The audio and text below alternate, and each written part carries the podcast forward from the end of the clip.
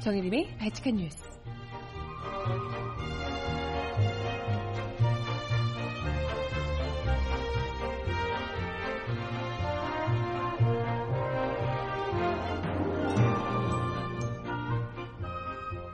여러분 안녕하세요. 발칙한 뉴스 정혜림입니다.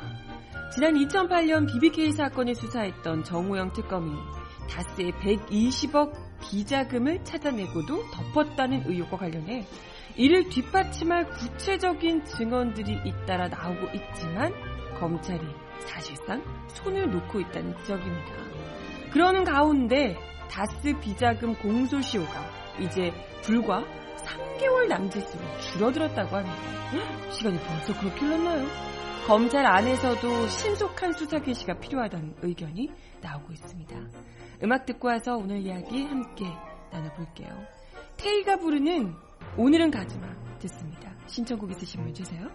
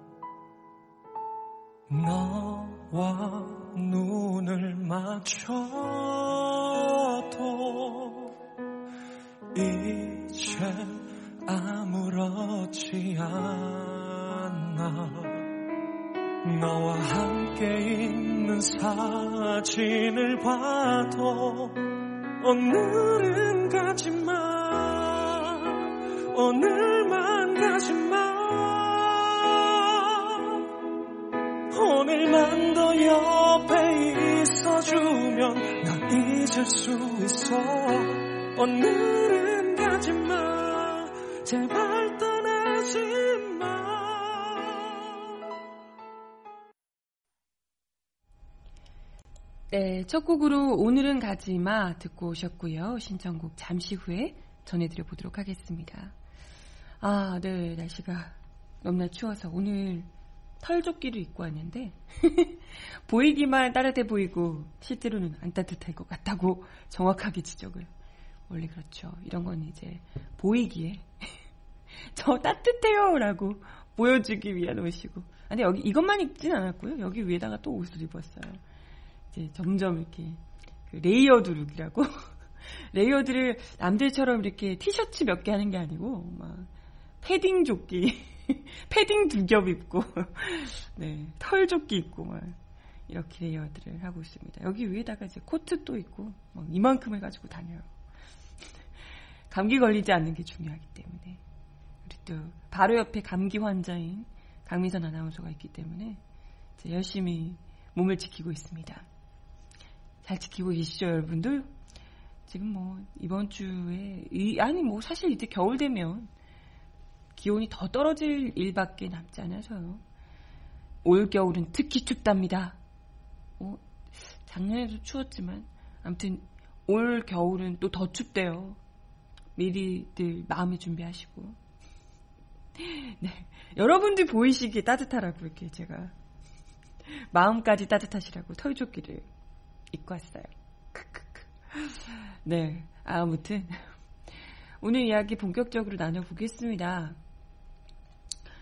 어, 지금 뭐 계속해서 사실 인터넷상에서 이명박 정권에 대한 여러 가지 뭐 수사들이 진행이 되고 있는 가운데 다들 뭐 이렇게 어 뭐랄까 유행어처럼 우리가 계속 그런 얘기 하잖아요. 그래서 다 필요 없고 다스는 누울 건가요? 이렇게 계속해서 물어보고 있는데 근데 사실 이 다스와 관련한 어, 내용을 많은 국민들이 궁금해하고 또 반드시 풀어야 하는 과제임에도 불구하고 지금 서울중앙지검에 보관 중인 특검 수사 기록도 이 검찰에서 제대로 들여다보지 않은 채 시간을 흘려보내고 있는 상황이고요.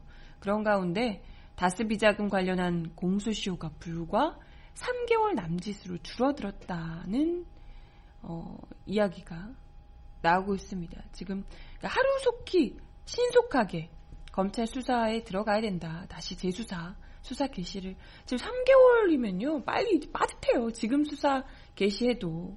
지금 뭐 이미 나와 있는 것만 해도 어마어마하게 많기 때문에 사실 수사 개시를 당연히 지금 해야 되는 상황이 아닌가 이런 생각이 드는데 아직까지 손을 대지 않고 있는 상황인 거죠. 그래서 좀 답답할 수밖에 없는데 검찰 관계자에 따르면 120억 다스 비자금과 관련해서는 검찰이 지금 뭐 이미 의혹들 단서들이 다 많이 나온 상황이라서 수사 개시를 하고도 남는다.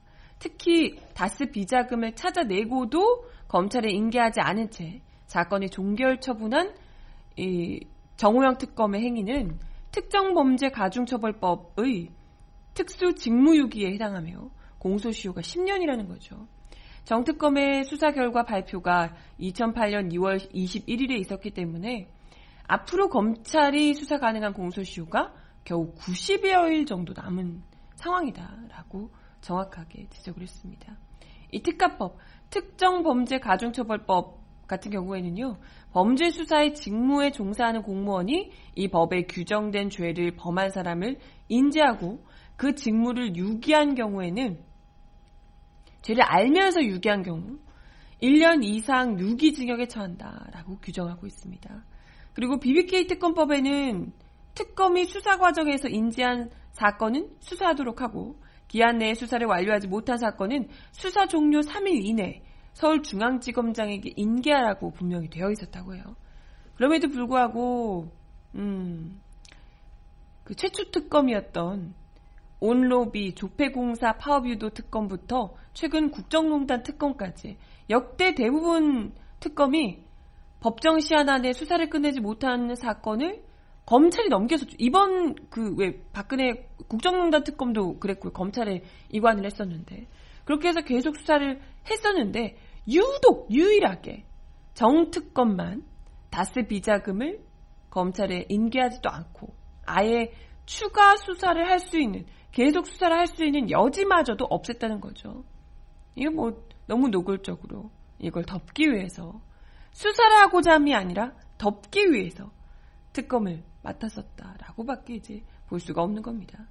그래서 어, BBK 특검 당시 내부 사정을 잘 아는 법조계 인사에 따르면 당시 특검 파견 검사들이 다스 비자금과 관련한 상세한 자금 추적 결과를 정특검에게 보고했고 특검은 특검부들과 여러 차례 어, 회의를 한 뒤에 알려진 대로 수사하지 않기로 결론을 내렸다라고 말했습니다.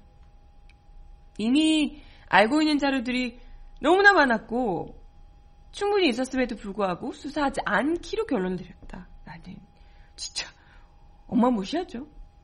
검찰 관계자는 이명박 전 대통령이 다스 소유주로 비자금 조성을 지시했다고 의심을 받고 있지만 이는 정호영 특검의 특수 직무유기 혐의를 수사하게 되면 자연스럽게 밝혀질 부분이다. 그러니까 이 다스가 진짜 누구 건지 어쩐지 다스 소유주를 밝히는 것 자체가 정특검의 특수 직무유기 혐의 유무를 판단하는 전제가 되기 때문에 수사를 하지 않을 수 없다는 뜻입니다. 검찰 관계자는 이명박 전 대통령의 횡령, 배임 또는 조세포타 혐의 유무건 대통령 재임 기간 5년간 정지되는 공소시효를 감안하더라도 조사를 해봐야 알 수 있을 것이다. 라고 이야기했습니다. 앞서 시민단체 정의연대 등은 지난 17일에 검찰이 믿을 수 없다라며 이전 대통령과 전, 정전 특검을 각각 횡령과 배임 그리고 또 형법상 직무유기 혐의로 검찰에 고발, 경찰에 고발한 바 있습니다.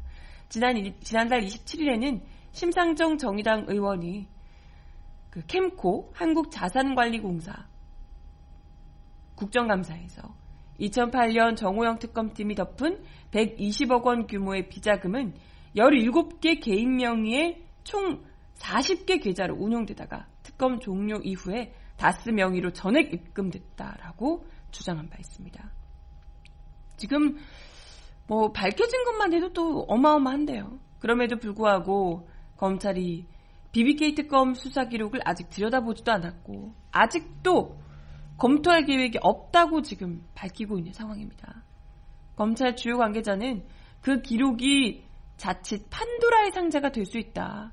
앞서 장용훈 옵셔널 캐피탈 대표가 이전 대통령 등을 직권남용으로 고발한 사건은 다스가 누구 것인지 밝히지 않아도 수사하고 처리할 수 있다.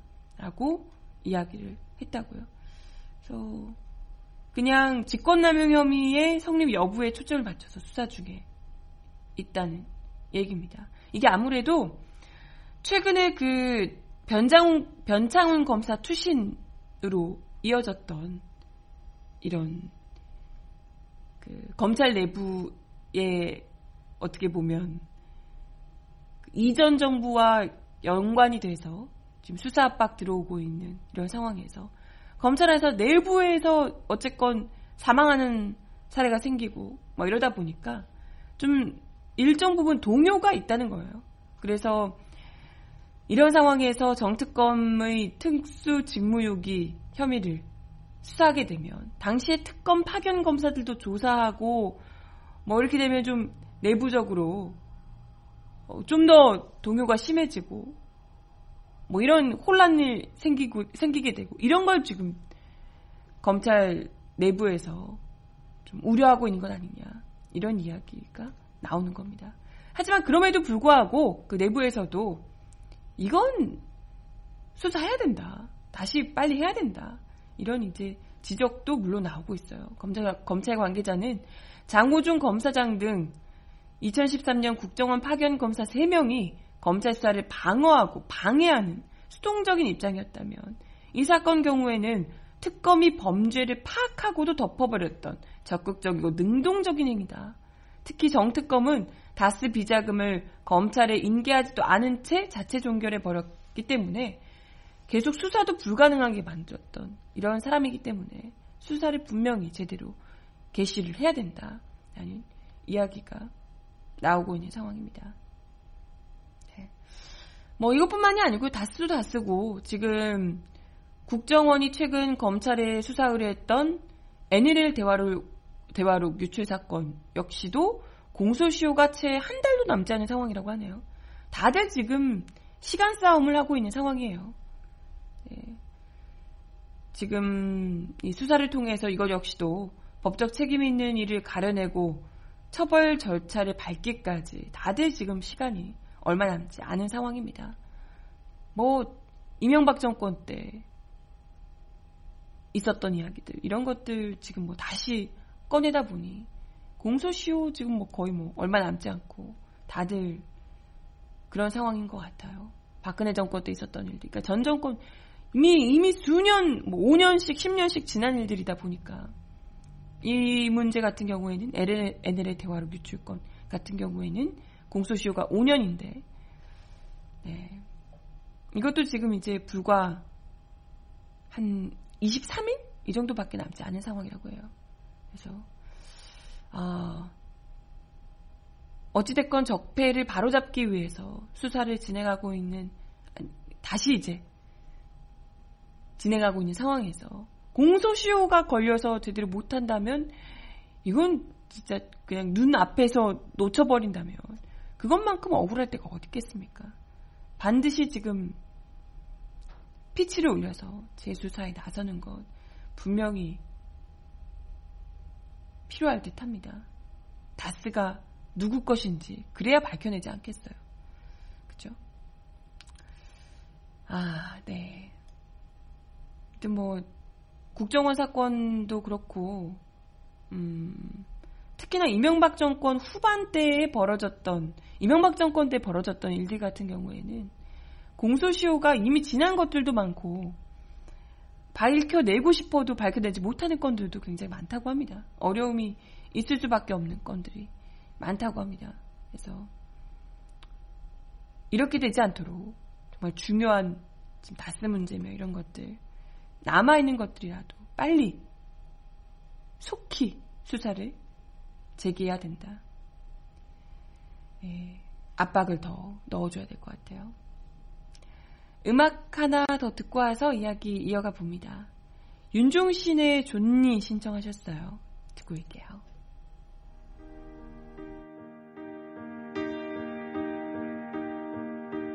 이제 괜찮니?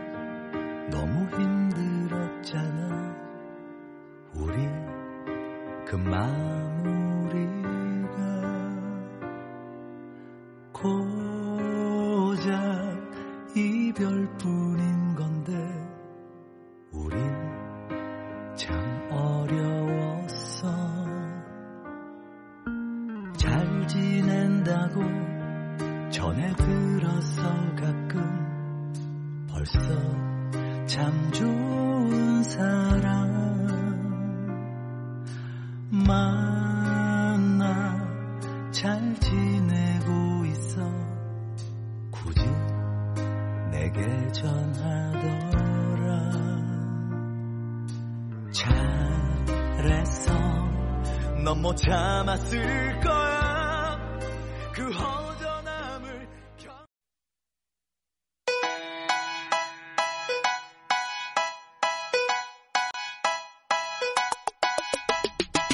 Look inside. Look 이 사람 왜 이럴까요?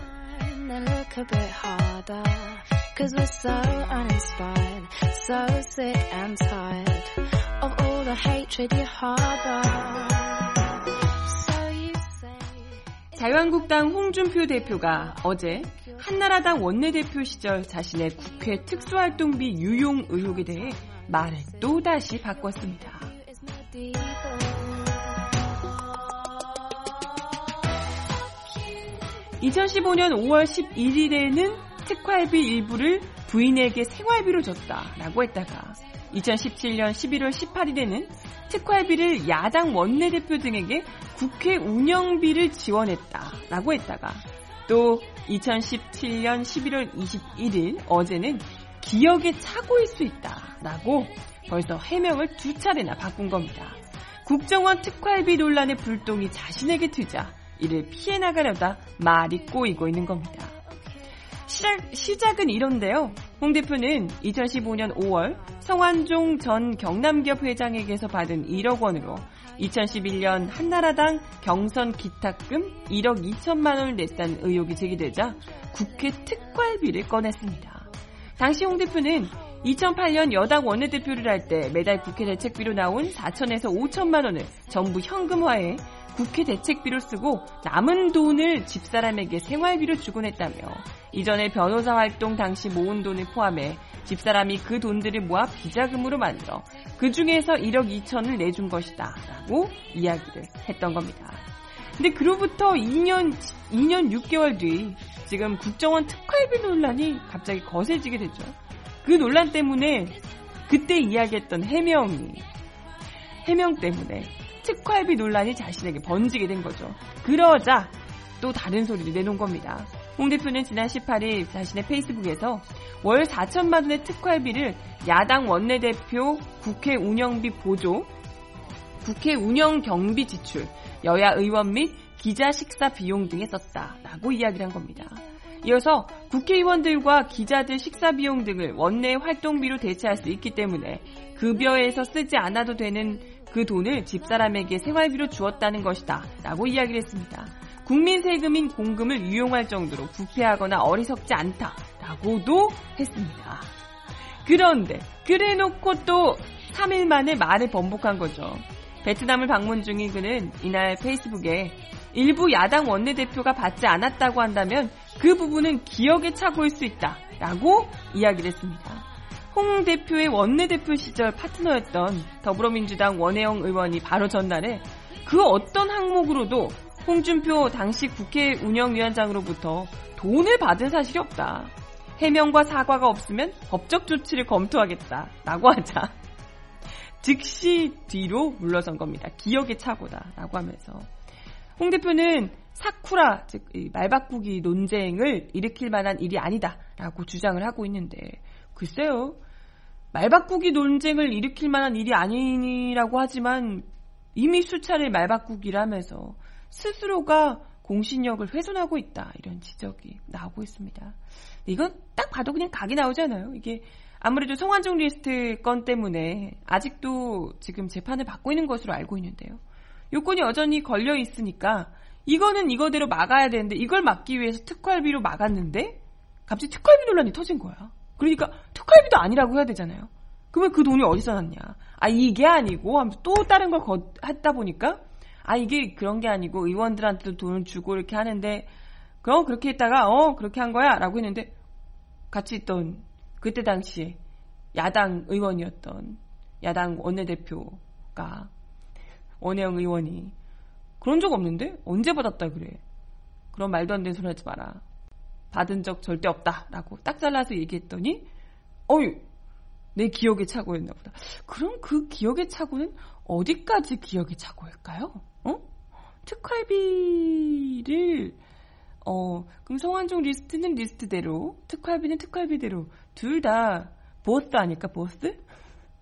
둘 다 쓰신 것 아닐까? 이런 생각이 들기도 하고 그죠 이쯤 되니까 이미 본인이 계속해서 말 바꾸기를 하셔가지고요 다 그냥 미심쩍다 그냥 다 다 특활비도 쓰시고 성한종 쪽 돈도 쓰시고 그런 것 아닐까 이런 의심까지 들게 되는데요.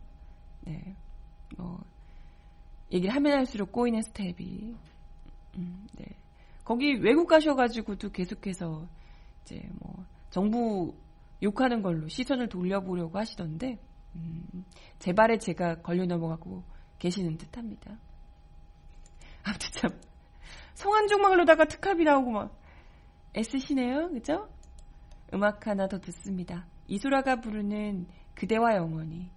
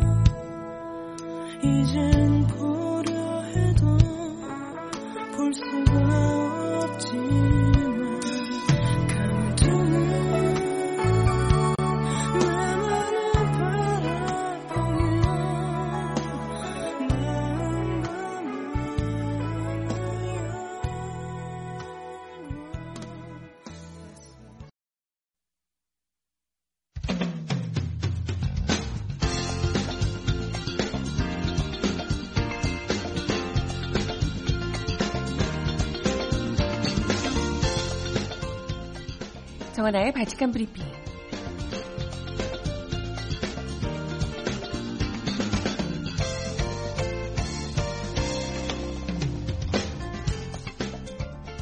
첫 번째 소식입니다. 박근혜 정부 시절 교육부가 국정교과서에 국정교과서 개발 예산의 절반 이상을 홍보비에 쏟아부었던 것으로 드러났습니다. 이 과정에서 불법적인 이면, 수의계약으로 특정 업체에 특혜를 준 정황도 드러났다고요. 정부는 관련자를 국가계약법 위반과 업무상 배임, 직권남용 등 혐의로 검찰에 수사 의뢰했습니다. 어제 교육부 역사교과서 국정화 진상조사위원회의 국정교과서 예비비 집행조사 결과를 보면 교육부는 2015년 10월 13일 국정교과서 개발 예산을 요구한 지 하루 만에 43억 8,700만 원을 배정받았습니다. 이 가운데 당시 교육부가 교과서 개발비로 쓴 돈은 17억 6천만 원에 불과했는데요. 전체 예산의 절반이 넘는 23억 8,500만 원은 역사교과서 국정화 홍보비로 쓰였다고요. 특히 진상조사위는 홍보 예산 가운데 12억 8천만 원이 수의계약 등을 통해 이전 정부 청와대와 여당 관계자가 지목한 특정 업체에 흘러들어간 것으로 보고 있습니다. 이것도 또 하나의 화이트리스트인 모양이에요. 당시 조동원 새누리당 홍보기획본부장 등이 홍보물 제작업체를 선정하고 이 업체와의 홍보 영상 계약 등을 사전에 조율해두면 김상률 청와대 교육문화수석이 청와대 회의에서 이를 형식적으로 추인을 했다는 겁니다. 이어 교육부 실무팀은 청와대 지시에 따라 업체 현황이나 비용의 적정성을 판단하지도 않은 채 사후적으로 계약을 맺었습니다. 국정교과서 홍보 영상 제작을 맡았던 모 업체는 제작 비용으로 8천여만 원을 받은 것으로 파악이 됐다고요. 진상조사위는 새누리당 소속의 조 전 본부장이 국정교과서 홍보물 기획 제작에 참여해 모 업체를 교육부에 소개한 것으로 보고 있습니다. 또 국정교과서 홍보용 온라인 광고물도 당시 강모 교육부 정책 보좌관이 알선한 업체와 수의 계약을 통해서 제작을 했습니다. 강 전 보좌관은 자신이 추천한 업체가 선정되도록 교육부 담당자를 독려하는가 하면 계약 단가를 부풀렸다는 의혹도 받고 있습니다. 이 과정에서 교육부는 1억 이상의 규모의 계약에 실국장의 결제를 받도록 한 교육부 위임 전결 규정 등도 지키지 않았던 것으로 파악되고 있습니다.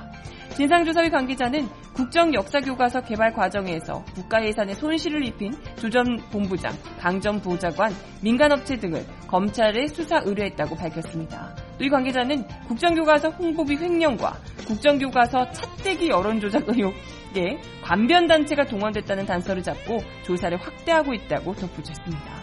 어느 것 하나 제대로 된 게 없네 진짜.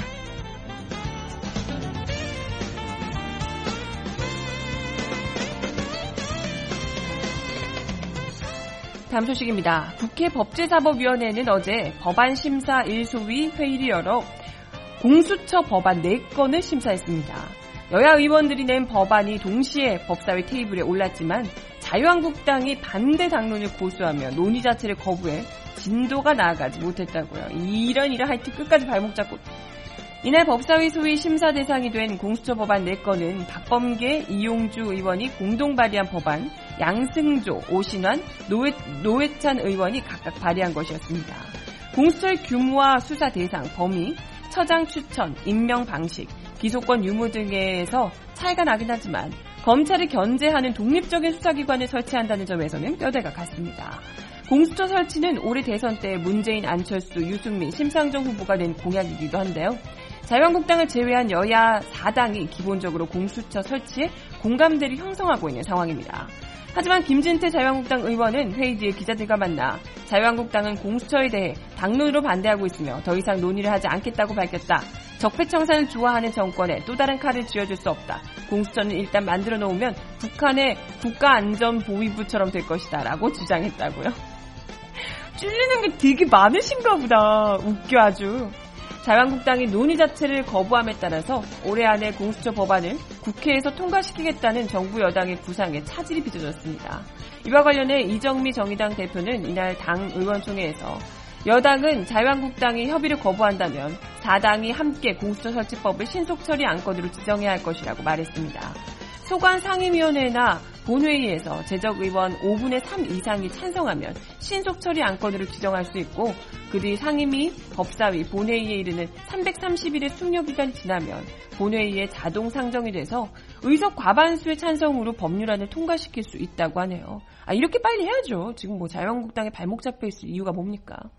민주당의 한 의원은 공수처법의 소관 상임위가 법사위이기 때문에 330일 중 책에 자구 심사를 거쳐 위에서 머, 법사위에 머무는 90일을 빼면 신속 처리 안건 기간이 240일로 줄어든다라고 이야기했습니다.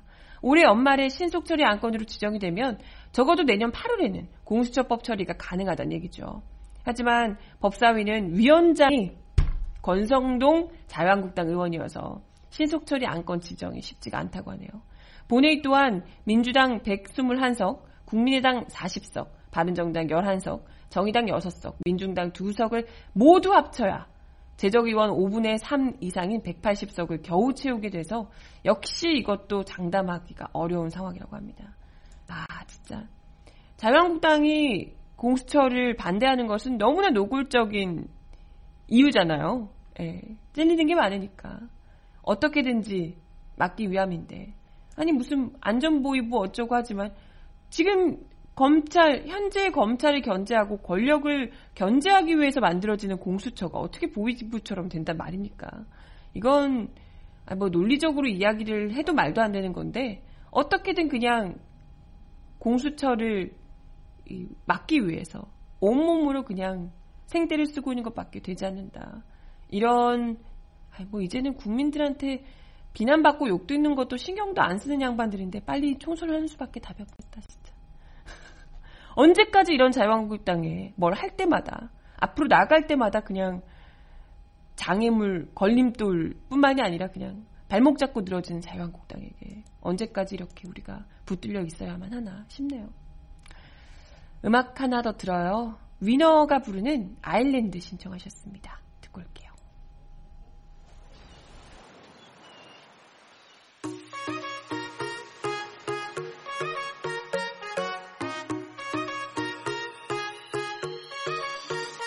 Baby 떠나자 둘이서 전화기는 비행기 모드 너와 함께면 어디든 아마 그곳은 무인도 Come come on my come on my girl. 자꾸 망설여진다면 Don't worry. 네가 무서워 두려워 주저하는 거다 Make that go bang bang bang bang 넌 너만을 위한 수평선 위의 보물선 네가 내 옆에 있다면 거기가 보물선 회색 빛은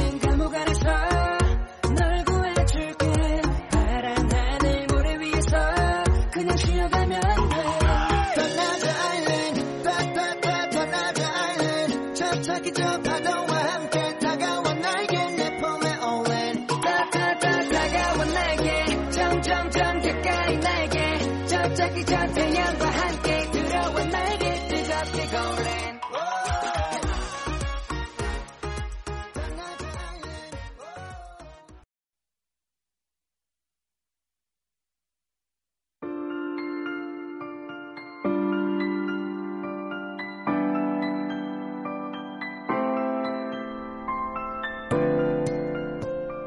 세상 속 가장 필요한 목소리를 전합니다. 여기 이곳 우리가 있어요.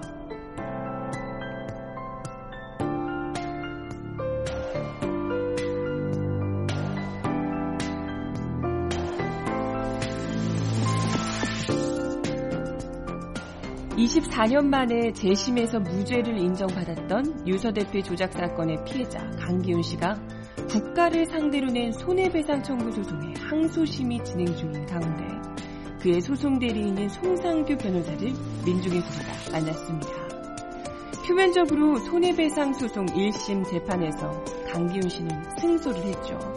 재판부는 지난 7월 선고 공판에서 대한민국과 당시 필적 감정인 김형영 씨가 연대해서 강기훈 씨와 그의 가족에게 6억 8,600여만 원을 지급하라 라고 원고 일부 승소 판결을 내렸습니다.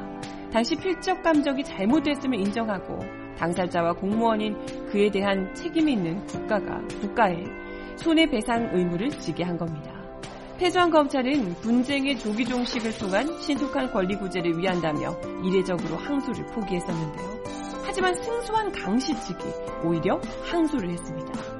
항소 이에 대해 당시 측 변호사, 변호인인 송상규 변호사는 검찰의 법적 책임이 인정되지 않았다라고 그 이유를 설명했습니다. 1심에서 소멸시효가 지났다며 과거 수사 검사들의 불법 행위에 대한 책임을 묻지 않았다는 것이 그 이유인데요. 송 변호사는 강 씨를 자살 방조자로 몰아갔던 강신욱 당시 서울중앙지검 강력부 부장검사, 신상규 주임검사 등은 아직도 잘못을 인정하지 않고 있다. 사실 강 씨는 추상적인 국가보다도 당시 검사들의 말과 행동으로 인해 오히려 상처를 받았다고 지적했습니다. 그렇죠, 그렇죠. 정말 살인범이나 다름없는 분들이었죠, 그 사람들이. 송 변호사는 국가의 잘못으로 억울한 피해자가 만들어졌다는 것은 확인이 됐지만 구체적으로 보면 이 사건 본질을 의식적이건 무의식적이건 희석시켜버린 것이라고 1심 판결을 평가했습니다. 그러면서 이번 항소심 판결에서는 이 사건의 본질인 검찰의 끼워 맞추기 수사 과정이 담겨야 한다라고 강조했습니다. 이어 국가가 정치적 목표를 위해 한 청년을 희생양으로 삼고 이를 위해 검찰이 조직적으로 움직였다. 검찰 수사는 진실을 밝혀낸 과정이 아니라 방해하는 과정이었다라고 설명했습니다. 송 변호사는 지난 2007년 진실 화해를 위한 과거사 정리위원회가 강 씨 사건에 대한 진실 규명 결정을 내리고 국가의 사과와 재심 등의 조치를 권고한 직후부터 그의 변론을 맡아 왔는데요. 2015년 강 씨가 24년 만에 재심에서 무죄 판결을 받기까지 송 변호사는 재심 개시 결정 자체가 내려지지 않았던 과정들을 가장 답답한 순간으로 꼽았습니다. 20여 년을 기다려온 사람에 대한 예의가 아니었다. 법적으로 법령 위반 여부만 판단하는 간단한 결정이었는데도 그렇게 오래 걸렸던 이유는 재심 개시 자체가 자체에 대해서 사법부가 흔쾌하게 생각하지 않았던 게 아닐까 생각이 들었다라고 이야기를 했었습니다. 그 기간 동안 강기훈 씨가 모친 상에 투병까지 겪으면서 힘들어하는 모습을 송 변호사가 옆에서 지켜보셨다고 하는데요. 거듭 안타까운 마음을 드러내기도 했습니다. 재심 무죄가 확정된 이후 국가를 상대로 낸 손해배상 청구를 청구 소송을 현재 시작을 했고 이번 소송 과정에서도 역시 이전과 마찬가지로 답답함을 계속해서 느끼고 계시다고 하네요. 1심 재판부는 검찰의 증거 은폐 및 조작 의혹에 대해서 단순한 실수라고 치부를 했었습니다. 그게 어떻게 실수 말이 되냐요? 증거가 누락되거나 필적 감정 과정에 영향을 미치는 등의 사실이 인정되긴 하지만 의도적으로 볼 수 없다라는 이야기입니다. 이를 두고 송 변호사는 믿어주기 위해서 믿어준다는 느낌이 강하게 들었다. 법원의 얘기는 이유는 모르겠는데 필적 감정이니 실수로 터미, 터무니없는 감정을 했고 그로 인해 억울한 피해자가 생겨 안타깝다. 이런 얘기나 마찬가지다 라는 거죠. 하지만 검찰이 증거를 누락한 것에 대해 절대 실수가 아니라는 것을 뭐 대다수가 알고 있죠. 만약에 정말 검찰이 실수를 한 거라면 그들이 죄송하다고 이야기해야죠. 하지만 실수가 아니라 의도적인 것이기 때문에 절대 저들이 잘못을 인정하지 않는 겁니다. 그것만으로도 이미 빼박 아닌가? 아무튼 검찰의 증거 내용, 증거 수집, 제출 과정 등을 요목, 조목조목 설명을 하면서 잘못된 부분들을 일일이 다 지적을 하셨는데요. 뭐 필적 자료를 수집한 과정부터 시작해서 모든 것이 다 의심스럽고 조작 된 것임이 분명했다라는 것인데요. 그럼에도 불구하고 지금 일단은 1심에서 검찰 그 당시에 피의자들이 진정한 피의자들이잖아요. 조작을 했던 그 당사자들 검찰 지금 또 그분들이 그때 당시 검, 강기훈 유서 대표 사건 수사하고 나서 다들 뭐 승승장구해서 뭐 잘 나가고 뭐 부귀 영화를 누리고 계시는데 그런 분들이 제대로 강기훈 씨 앞에 무릎 꿇고 사죄하며 잘못을 인정하고 그에 마땅한 합당한 처벌을 받는 것이 진정한 정의를 바로 세우는 것이 아니겠냐라는 얘기입니다. 아무튼 송 변호사는 어, 지금 참 오랫동안 2007년부터 거의 10년 넘게 지금 함께 오시면서 거의 뭐 강기훈 씨의 옆에서 그 힘들어하는 모습까지 다 지켜보셨는데 이번 항소심 공판 지난달 19일 그리고 지난 2일 두 차례 열린 상태라고 하고요. 지난 공판에서 김영영 씨 측이 잘못된 필적 감정에 대해 사실관계는 인정하지만 고의성이 없었다라는 취지로 또다시 변론을 펼친 것으로 알려지고 있습니다. 많은 분들이 아 뭐 이미 무죄 다시 된 거 아니야? 라고 흘려보내기 쉽지만 정말 중요한 것은 이 가해자들이 제대로 잘못을 인정하고 처벌을 받는 것이라는 거 이야기를 드리고 싶었습니다. 네. 마지막 곡 들려드리면서 인사를 드릴게요. 윤도현이 부르는 Stay Alive 들려드리며 인사드립니다.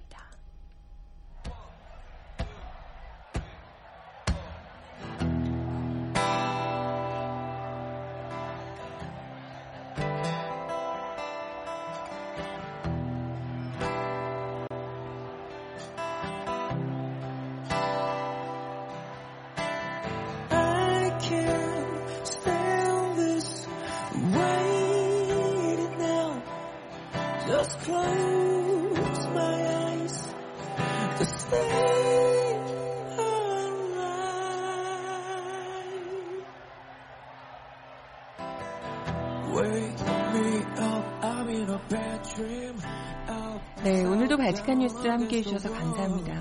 내일이 한 주 미뤄진 수능이 있는 날이라고 합니다. 네, 어렵사리 치러지는 수능이니만큼 수험생들도 다들 혼란스러웠을 텐데 마음 잘 수술이시고 실력껏 고생하신 만큼 잘 좋은 결과 있으시길 바라겠습니다. 네, 바지칸 뉴스는 수능과 관계없이 내일 10시에 바지칸 뉴스 다시 옵니다. 좋은 하루 보내시고요. 내일 만나요. 안녕.